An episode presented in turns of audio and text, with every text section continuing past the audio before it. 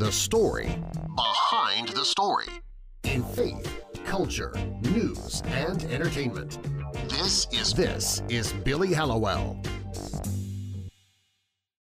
Hey, it's Billy Hallowell. I'm here today with Toby Mac. How you doing? I'm doing good, man. How are you? I'm good. I'm good. Well, congratulations on the new album, The Elements. I got to ask you this this question because I love the title. I love the tracks. What's the what's the story behind that title, The Elements? What does that mean? For me, it's setting your mind each morning on who you want to be, like the the friend you want to be, the spouse you want to be, the parent you want to be, the person you want to be, the person of community you want to be, um, the person of faith you want to be, you know, the believer you want to be, and then you set your mind on that, and in the morning and you walk out the door and it feels like you're beat down on all those fronts all day. and by the end of the day, you just feel hammered. And I was just thinking about that, thinking, man, this is really like you're sort of facing these elements. Uh, all the things that this crazy world throws at us, uh, sort of tearing away at who we set our minds to be. Mm. And when I looked at these songs and I assessed all the songs, I'm like, this is kind of what most of this record is about. Uh, just the beatdown of life, but constantly recommitting to be that person that you that you want to be. It's an ongoing struggle, right? It's an ongoing process. It is, man. It's uh I think it's a recommit every morning kind of thing. And maybe uh, even throughout the day.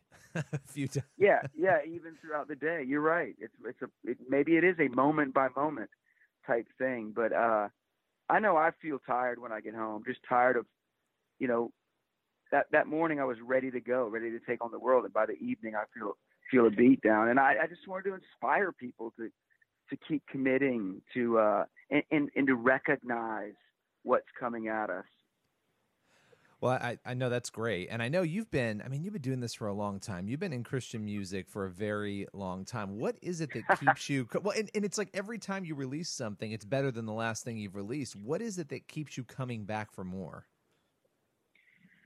Yeah, I think, uh, you know, I get a little bit of life under me. I, I put a record out only every three years. My whole career from DC Talk to today, I've never been able to beat the three year thing. like the label wants a record in a year and a half uh, or a year, and I and I say I can't like because I really write about what I'm going through. Mm. I I think I found that when I write about the, my situations, uh, the beautiful moments and the tragic moments and everything in between, the songs resonate with people more than these fictional songs. So like I always tell the label, I have to live some life before I can get 11 or 12 songs together. I have to I have to make some mistakes and I have to um, have some victories before I can do that. Well, it has it has to be personal, which I, I love that you do that. I know there are some filmmakers who do that with movies. They wait three years, they they sort of pray through it, and it would seem to me that it's like anything else. When you have a passion for it, it's something you've gone through and experienced. Then it really infuses the music in a way that resonates with those who are hearing it. Yeah, I mean, you know, I think that's true. I think so many like the way records are made these days, a lot of records, and I'm not being critical because they're making amazing records, but it's like A and R people from the label. With A and R person is a person that is with the record label that represents the label to the artist uh, and tries to help them make a record. So the A and R person, the artist, go through sometimes 600 songs that people are pitching them to find the 10 or 11 that they think are right for that artist but I've never made records that way. It's always been out of my own life, uh, my own personal experiences, and it takes a little longer. But man, it's just I'm not going to say it's better, but I'll say it's my process, and I know the reactions I'm getting from people. It, it's a process that's effective.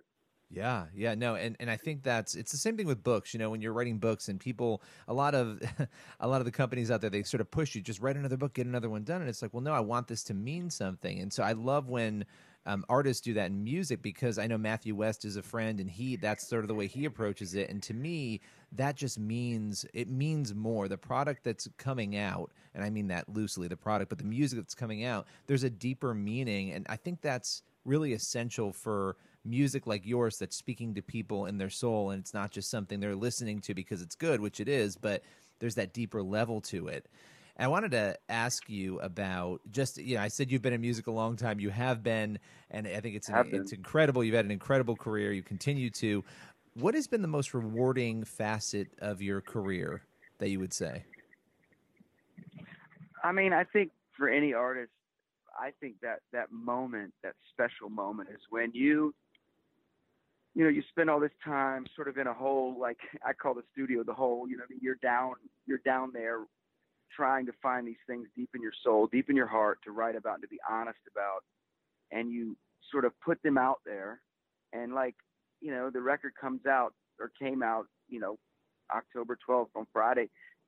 You're waiting for that moment, anticipating that moment you're thinking about people as you're writing these songs. You're praying over these songs. You're praying for the people as you write and what will resonate, what will turn their eyes to the King.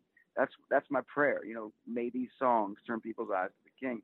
And then when I put the product out or the record out, um, they get it. And I think that that special moment is when you walk on stage and they know the song the people you've been praying for and thinking about are sitting in front of you, singing the song back at you. And it's sort of that song and those people and the artists all come together in that moment at a concert. And that's why live music to me is very important and dear to me. Yeah, there's something about that being with other people, being with other believers, being in one location and and having the artist there and sort of there's just this sort of unique spiritual unity with music that that that I love. And not to yeah, have, I do too. Not to have a hard shift of topics here, but I have to ask you this because I have two kids. You have five, and your career is way busier than mine. So how do you how do you balance that family life career mix? I mean, how do you do that as an artist? Yeah, I mean it's it's obviously uh, one of the toughest things about being a musician. I'm sitting on a bus right now doing this interview uh, in Atlanta. My home, my my family's at home in Nashville um, last night I was in Houston. The night before that I was in Dallas. I mean, it's man, the, the, only way I can, yeah, I mean, I, the only way I can figure out to do it is number one, I've changed the way we tour. Uh, we do four days a week and we're home three days every week. Um, we don't go on tour for months at a time. Everybody thinks we do, but I'm home three days just about every week.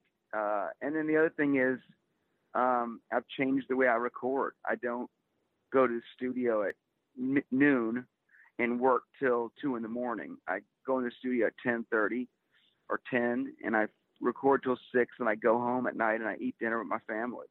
And that dinner time, I think it's something that's that we're missing nowadays in America. I think dinner time to my family, we've made it a priority. We sit around the table, we eat, and we talk, and we ask everybody what was the best part of your day and what was the low point, and you know, what did you see God in anything today? And uh, you know, out of those conversations come songs too. But it's it's to, to us, it's it's an important thing. Uh, we've just made it a priority. Yeah, the whole family dinner thing is so interesting because life is so busy and Americans are running around everywhere. But that was sort of like the focal point for so many of us, right? Like growing up for me, that's what like we did. We sat down as a family, so we've made a concerted effort to do that. And I think, you know, just connecting with the kids. How was your day? And talking through. We do that at breakfast too because I'm fortunate enough to be the one sort of getting the kids where they need to go, so we get a chance to have those conversations, which is huge um, and yeah. you know incredibly important, especially when you've got a schedule as crazy as yours is. Yeah, it depends on what age your kids are, but you know, for mine, uh, the phones are down, the phones are aside at, at dinner, and we're talking. It's harder and harder to get that moment where you're looking in each other's eyes, you know. Yeah, and, and you know another thing that I've seen you speak quite a bit about, and you've I think you've written on it too, but you've spoken about this issue of collaboration, this notion of you know working with others, learning from other people, and it seems like we kind of live right now in this culture of it's sort of torn and tattered, and people are fighting. There's a lot of chaos. You know, what advice would you have just for fans and believers out there? About how to sort of navigate and be a positive light in terms of just dealing with where we sort of are right now.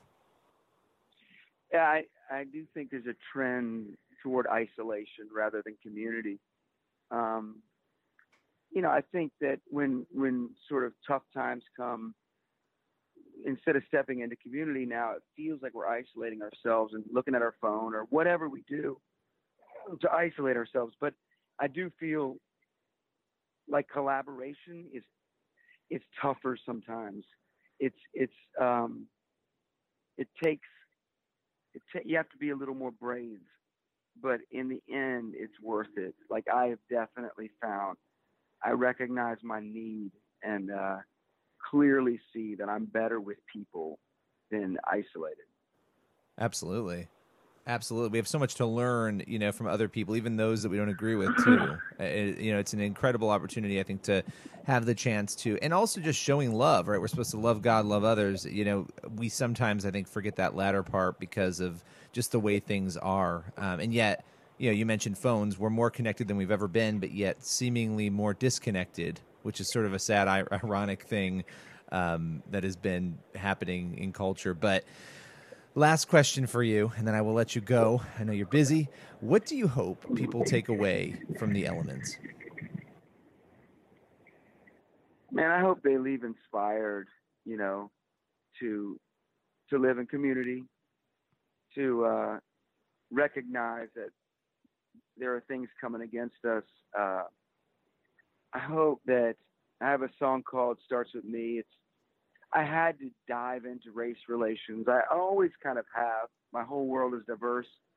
I, I tell people all the time, like, you know, if your world's not diverse, I'm not saying you're sinning, but I'm saying you're missing out on the richness that I know. Yeah. Uh, diversity is a beautiful thing. It enriches our lives. Uh, and I, I just think, I, I hope people are, are inspired to, to step forward, you know, to, to move forward, to um, to recognize the elements, call them call them out for what they are, and and rally uh, to to become to stay to remain the person that they want to be, that God has called them to be.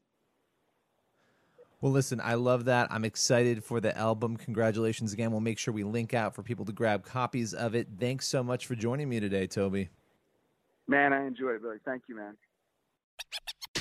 Thanks for listening to the Billy Hallowell Podcast. Visit Billy on Facebook or Twitter at Billy Hallowell for more on faith, culture, entertainment, and plenty more. The podcast you just heard was published with Anchor. Got something you want to say to the creator of this show? Send them a voice message using the Anchor app, free for iOS and Android.